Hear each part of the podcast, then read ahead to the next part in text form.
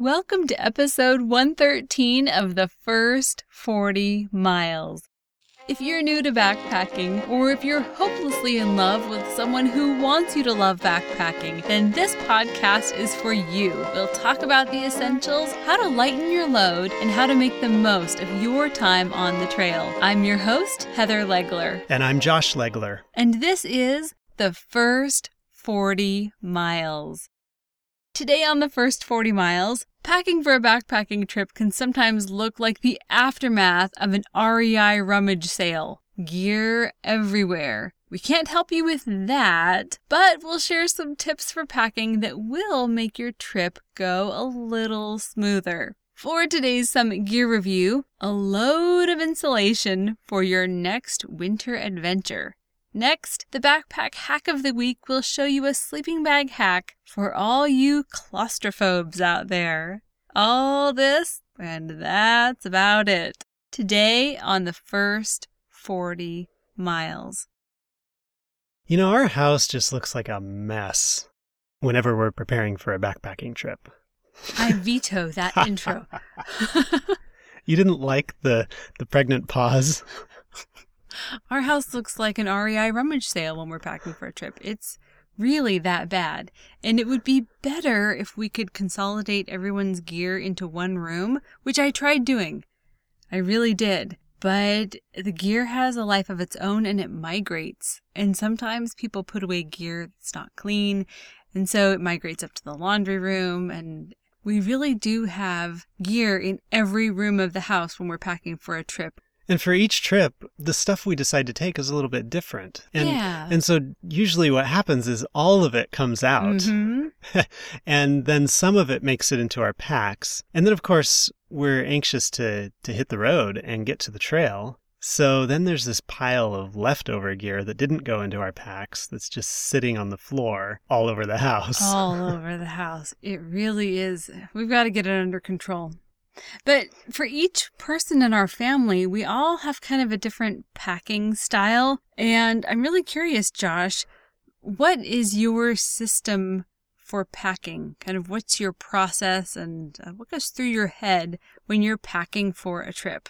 Well, if it's just me or the two of us going on a trip, so I'm just responsible for my gear and then I have to coordinate just a little bit with you to make sure we don't both bring a tent or bring two stoves, stuff like that. But when it's fairly independent like that, I'm just responsible for getting my own gear together. It, actually goes really quickly for me. I've got all of my backpacking clothes uh, right in our closet with my other clothes, and they're just kind of in their own pile.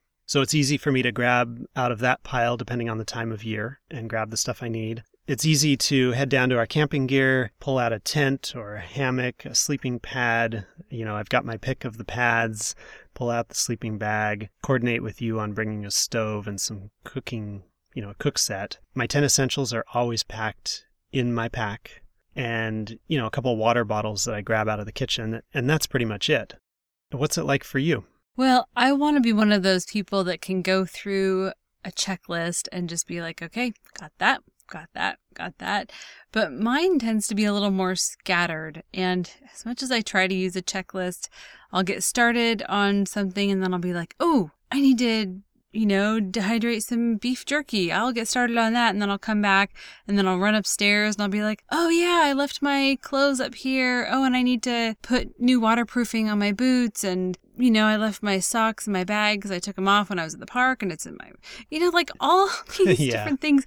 And I feel like I'm just bouncing all over the house and I want to get it figured out. I want to get my stuff together and I don't want to be this walking mess all the time.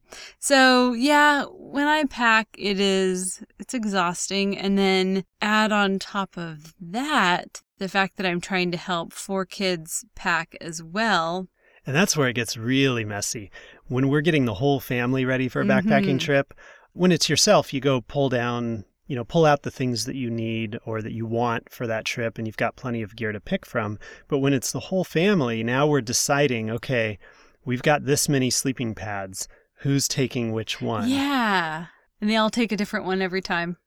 oh, right. Yeah.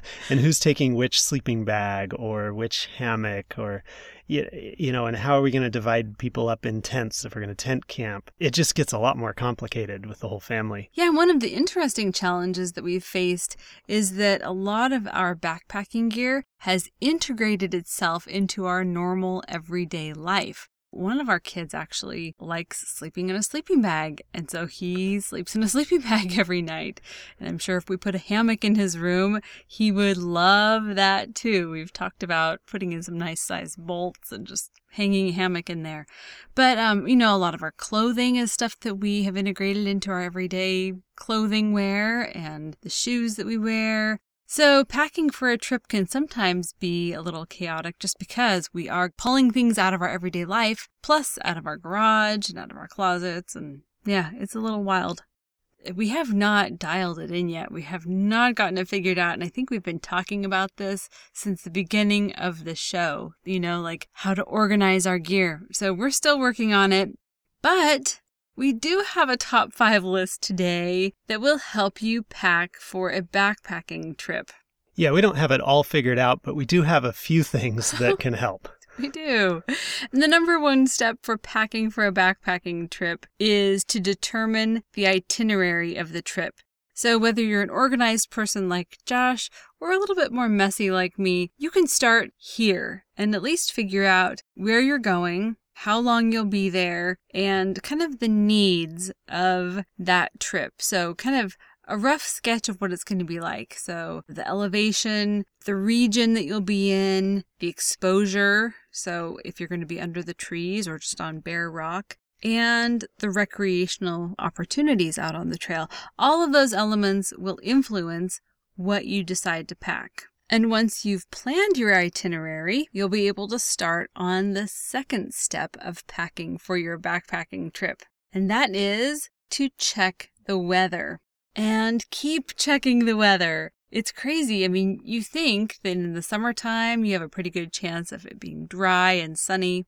Keep checking the weather. Weather is notorious for being wildly unpredictable the Wallowas trip that we were planning on doing last year, or I guess back in 2015, that weather changed a week before we were headed out. The chance of snow kept increasing just a little bit every single day until the day before we were like, you know, we're not prepared for this kind of weather. And our trip to Mount Jefferson this past fall was just the same way. Yeah. We were watching the weather report a few weeks ahead of time and saying, okay, yeah, we think we can do this. And we ended up doing the trip, but the weather report changed on almost an hourly basis in the couple days right before we left on the trip. And so it turned out, you know, going from maybe a 50% chance of rain or a 30% chance of rain even to 100%. I mean, it was just going to be wet the whole time, and it was. Yeah, it was a solid wall of water. So check the weather frequently because things change quickly and daily or hourly. And one of the reasons this happens is because you're usually going into the mountains. The weather is a lot more stable in the valleys where everything is flat. But in the mountains, it can change very quickly and very dramatically because of all the elevation change that's going on and how that affects the wind currents and the clouds that are coming through. And the number three step for packing for your backpacking trip is to gather your gear. And I try to use a packing list. You know, once it's in the pack, I check it off. But there are other options. We were recently introduced to a product called the Trip Tarp. It's like a 5x7 tarp that you lay out on the ground, and it has your gear list, plus it has regions on the Trip Tarp where you lay out your stuff. So you can visually see all of the things that you're packing. It's really great for visual people who need to see everything before it goes into the pack. TripTarp has been using Kickstarter for their rounds of, uh, I guess, product manufacturing. And they just completed their second Kickstarter round uh, last month. So we're not sure if you can actually just go buy a TripTarp from triptarp.com or if you have to wait till their next Kickstarter round comes up. If you're really new to backpacking, then the gathering gear phase may be a little more complicated because it means you'll be purchasing new gear, you'll be cobbling together kind of makeshift stuff, you'll be borrowing, you'll be looking throughout your house to see what you can bring, and maybe scavenging some gear that you'll need on this trip. So, whatever stage you are in the process of gathering your gear, it could require several weeks of preparation or just a couple days. The number four step for packing for your backpacking trip is meal planning. So you'll want to plan for breakfast, trail food, dinner, dessert, beverages. And as you're preparing your meals, just remember the colder it is and the longer you hike, the more calories you'll need to sustain you. We've learned from experience that it's important to pack your food in your backpack where it's inaccessible to you while you're driving to the trailhead and then pack extra food in your car so you have something to snack on while you're driving, but the stuff you're snacking on is not the food that you've planned as part of your calorie allotment for the backpacking trip. Otherwise, you'll do like we did on our summer trip last summer and you'll eat half of your food before you even get to the trailhead. Yeah. Oops. yeah. Um yeah, another kind of weird food experience I had while backpacking was when we stopped at Taco Bell right before our trip I had this Taco Bell big beanie cheesy burrito thing, and it just kind of, I don't know, it did not sit well with me. And so I think next time I'm going to be packing my own food, but there was something about that that did not, did not serve me well on that trip. Sorry, Taco Bell. And the number five step for packing for your backpacking trip is to load your pack. Believe it or not, there is a right way to load your pack. You know, this really depends actually on what type of pack you have. So we are going to be assuming that you have a internal frame pack. You pack differently, I guess, if it's an external frame pack. But for an internal frame pack, you want to put your lightweight gear on the bottom and then all of that heavy gear, like food, right against your back. And then all the midweight gear like clothing or stove or fuel or things like that, that can go on the outside of your pack. And what that does is it gives you a better load balance. So all the heavy stuff is right next to your center of gravity. Now, if the heavy stuff were on the outside of your pack, you would be kind of tilting backwards. And if you took kind of a rocky step or something, it would mess with your equilibrium and you'd probably end up falling backwards. So, worst case scenario. but, you know, if you can keep that heavy stuff right close to you, then your body does a better job of balancing. And when you say outside of your pack, you're not talking about the exterior of your pack. You don't have to hang your midweight gear on the exterior of your pack. You're just saying that inside of the pack, the heavy stuff goes closest to your back and the midweight stuff goes further away from your back. Right. It can all still be inside the pack. Yeah.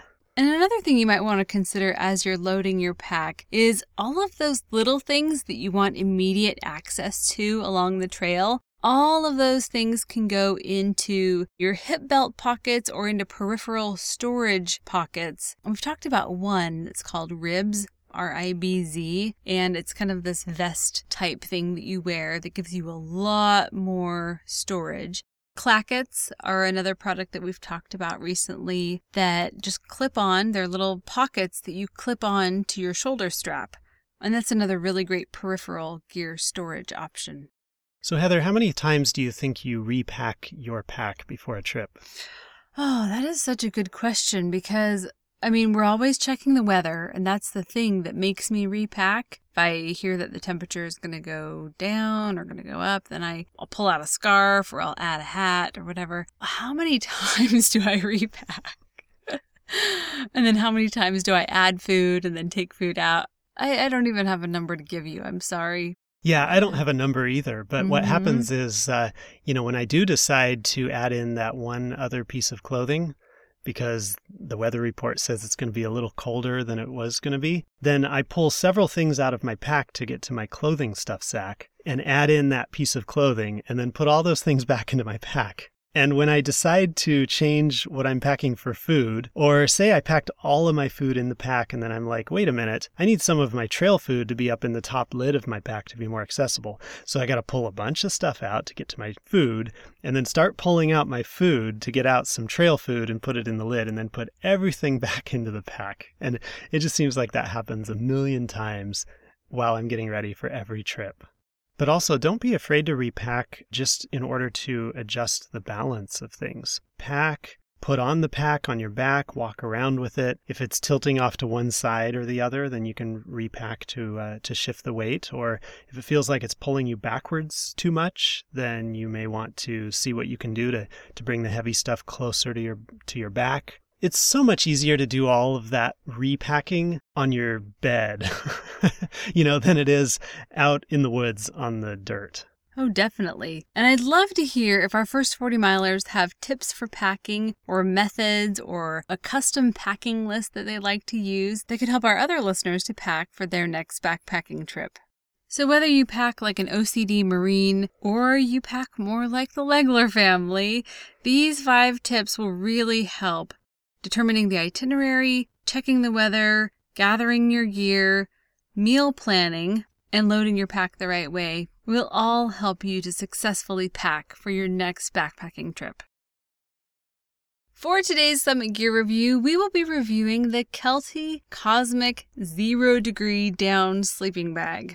This is for those cold nights. Zero degrees. Yikes. Yeah, sure is. But, you know, for those of us who are kind of cold blooded, a zero degree bag might be just the answer for a 30 degree night. Yeah. Well, this bag is made of ripstop polyester, which gives it a nice, smooth shell. And then the interior of the sleeping bag is made of polyester taffeta, which is supposed to breathe a little bit better and feel a little more comfortable against the skin instead of that clammy feeling that you usually feel when you sleep in a sleeping bag. This sleeping bag has a natural fit foot box, which means that it's a little bit wider than the traditional mummy foot box. It has a full draft collar, which is kind of the same idea behind those mink stoles the ladies used to wear to the opera back in the whatever hundreds, because it goes right around your neck and keeps that warmth right next to you, right around your neck where you want to be warm.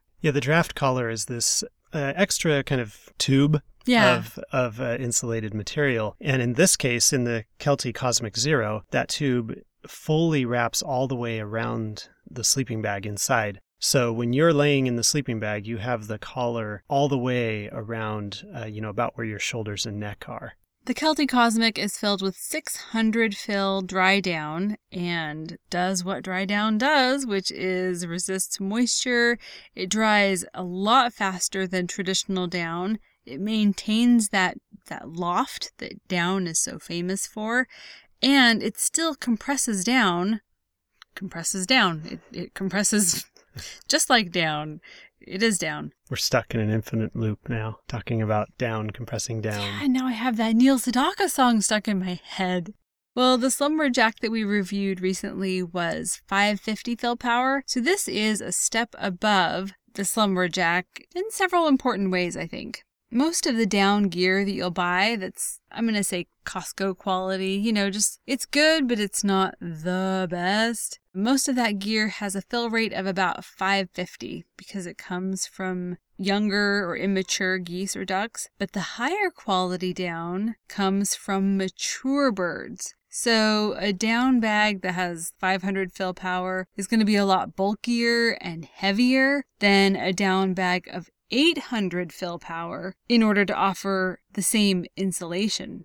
So the higher the number, the less of the down that you have to use to achieve the same amount of insulation. So of course you want a higher number, but the higher you go, the more cost prohibitive it is. So it's that perennial trade off between price and weight where you decide am I okay with carrying an extra pound of insulation because it costs less because it's 550 or 600 fill power in the case of the Cosmic Zero? Or am I willing to spend a couple hundred extra dollars to get rid of that last pound of weight? Another really great feature of this bag is the anti snag design along the zipper. So, you know how when you're zipping up a sleeping bag and it gets caught and you have to spend 15 minutes pulling the fabric gingerly out of the zipper so you don't rip it and so you can finish zipping up your sleeping bag? Well, this has an anti-snag fabric, so your zipper won't snag because of this about inch and a half of grosgrain ribbon that runs from the top to the bottom of the zipper. So as far as the quilting on this sleeping bag, It's baffled. Tell me about baffles. So you pack the insulation into the sleeping bag, and if you don't do anything about it, then it's just like a big sack, and all the insulation just um, settles down at the bottom or wherever it settles. So that doesn't work. So then what you do is you quilt it. You run some stitching periodically, you know, every few inches, that causes the uh, insulation to stay in kind of these individual compartments that have been quilted into the sleeping bag. Well, then the problem is because you've quilted it, you've created these spots where the sleeping bag has no thickness at all. You know, wherever the thread is, it's now only as thick as a piece of fabric with thread poking holes through it. So you can literally just get air coming through from the outside. So that doesn't work either. So what they do is they add baffles. So instead of just stitching straight through the bag, they add a strip of fabric that is then stitched to one side and the other side, you know, the inside and the outside fabric. So now you've got compartments that keep the insulation where it needs to be, but you have baffles so that the inside fabric and the outside fabric are not actually stitched directly to each other. This feature is going to be really standard on any real backpacking gear. But if you go to the local department store and you pick up a $50 bag off the shelf there, then that's where you're going to run into these situations where they didn't use baffling and they're going to stitch straight through. Or if they didn't use even any stitching, then that insulation is just going to shift around all over the place and, and not it's not going to work. As far as utility goes, this is a zero degree bag, but the EN rating on it gives us a little more information. It has an EN lower limit of 5 degrees and an EN comfort rating of 13 degrees Fahrenheit. Fahrenheit. Fair enough. Okay, so the Cosmic Zero, tell me again what the EN ratings are on it. It has an EN lower limit of 5 and an EN comfort of 13. The idea of measuring exactly how warm a sleeping bag is going to keep you is a pretty complex thing because there's all these different features that may have different effects when people sleep in the sleeping bag. But they're testing with these, uh, you know, kind of mannequin things, and and so it's never a completely accurate representation of what it's going to be like out in the real world. But I think it does lend some comparability to different sleeping bags. And so looking at the Cosmic Zero, you can say, okay, instead of focusing on the label that says zero, I can actually look at the EN ratings and see that the lower limit is five. And now I can go compare that to another bag that may also be labeled as a zero degree bag, but actually has an EN lower limit of zero. Yeah, the EN rating really has put the power back in the hands of the consumers because now we have the data, we have the information, and we can do real comparisons to other bags. Yeah, the data is not perfect, but I think it does help. And especially with this idea of um, so there's there's the lower limit for men and there's the comfort rating for women. And so as you said, the comfort rating on this sleeping bag is 13 degrees Fahrenheit. That's the temperature down to which uh, an average sized woman can sleep through the night in the sleeping bag comfortably. You know, not curled up in a ball, not just barely making it, but comfortably sleeping in the bag. That's 13 degrees. So that's important to remember because that's 13 degrees above that zero label that's on the bag. There is a stuff sack included with this bag. However, you'll probably want to invest in a compression sack. We reviewed the Sea to Summit Ultra Sil Compression Dry Sack on an episode, and for this specific bag, probably the 20 liter Sea to Summit Ultra Sil Compression Dry Sack is going to be best for this bag. So that would be the large size. This is not a small sleeping bag, and because it's down, it, it's it's massive. I mean, the whole thing kind of poofs up, and so you'll be able to compress it down pretty well, but it's still a lot of feathers. As far as mass goes, the Kelty Cosmic Zero Degree Down sleeping bag weighs 4 pounds 6 ounces, roughly. Yeah, like we said, this is not a small sleeping bag. but it will fit a person up to 6 feet tall, and they also have a long version of this bag. For maintenance, you'll just want to wash with a down wash and dry it completely. Even when you think it's all the way dry, put it through on another cool tumble again just to make sure those feathers don't stick together. For investment, the Kelty Cosmic Zero Degree Down sleeping bag is $220. This sleeping bag has some interesting features that I haven't seen on other sleeping bags. It has tabs all over it, and I haven't really figured out if these tabs are for attaching to a pad that Kelty makes or if it's for maybe drying out the sleeping bag. You know, you can hang it up in camp and kind of let it air out, or if there's some other use that I don't know of. But you know, tabs are always good. They're lightweight and they just kind of add to the versatility of a product. I'm just thinking I should tell the kids that you just said how good tabs are. Whenever the computer is getting slow, the kids remind you tabs are expensive, mom. oh, tabs are and great. here you are saying, well, tabs are always good. I mean, you can't have too many tabs. you can't. I love tabs. I keep tabs open all the time on the computer, but on a sleeping bag, they're even better.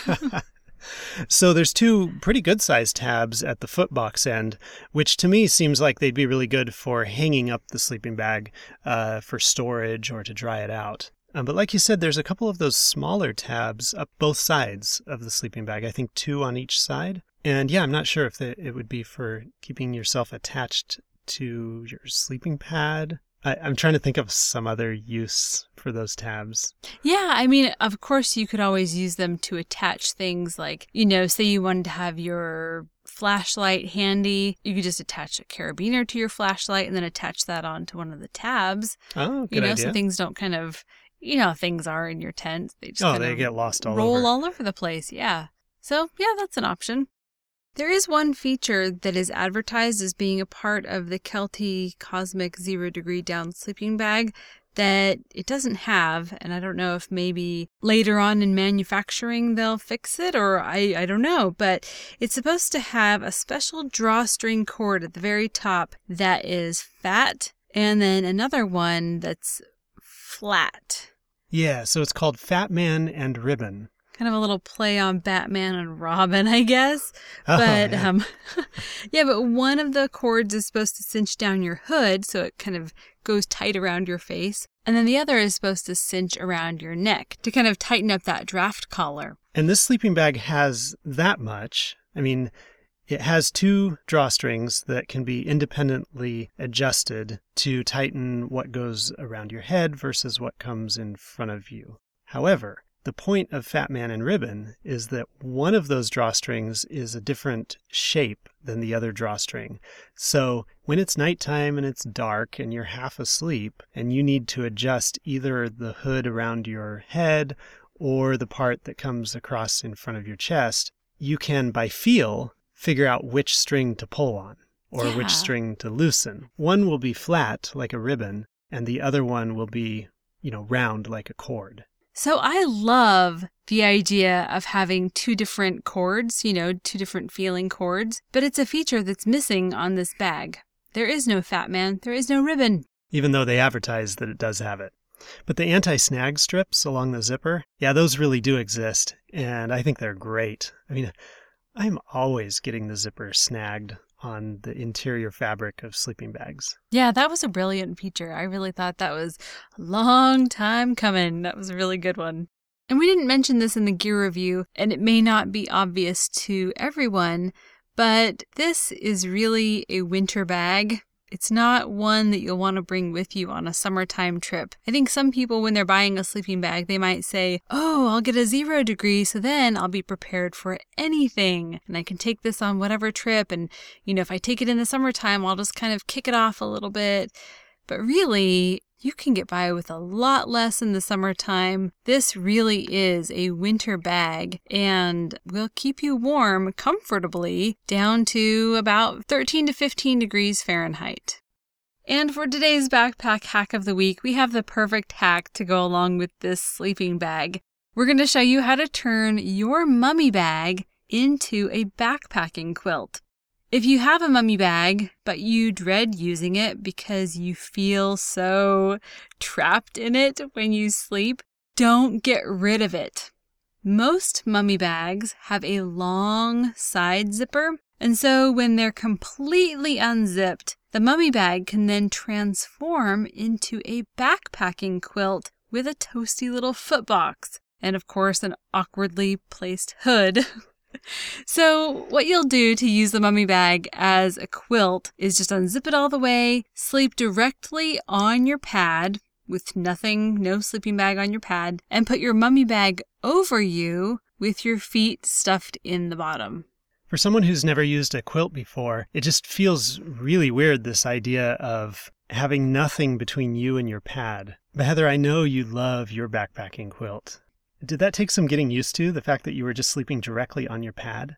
Yeah, yeah, it did. It was kind of weird at first because I thought, oh, well, I need a sheet or some kind of blanket underneath me. But I don't know, after about 20 minutes, it was, or less than that, it was no big deal. I mean, yeah, it does take a little bit of getting used to because, at least on my quilt that I have, it has some bands that go underneath your pad and kind of keep it somewhat secured to your sleeping pad. But you can also just use the quilt without those bands that go around. And you can do the same thing with a mummy bag. The mummy bag that we reviewed today actually does have little tabs on it, so you could put something through those tabs to secure it so it won't just kind of flop open in the middle of the night and let out all of your warm, toasty air. This is a really great option. I know I don't like mummy bags. I just feel like a I feel like a sarcophagus when I'm inside one.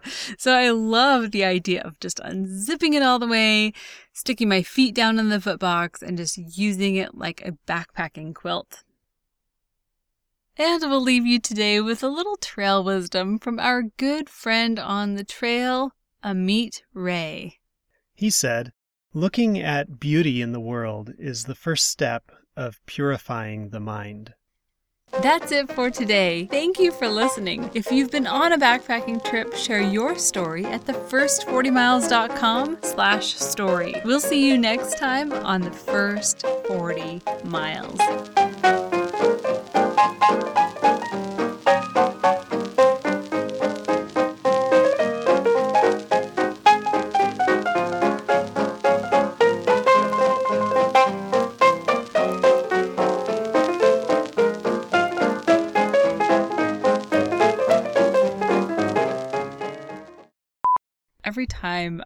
Read about down, I get that song stuck in my head. Oh, really? Okay. Yes, every so it's not single entirely time. my fault. No, no, it's it's Neil Sedaka's fault. Yeah, I guess so. Yeah. Mm. What? Grosgrain ribbon. Okay. I think that's the second time this has come up on the show. I think so. From the top of the bottom to the sleeping bag. Of the, from the top of the bottom. From the top To the bottom. Yes. from the top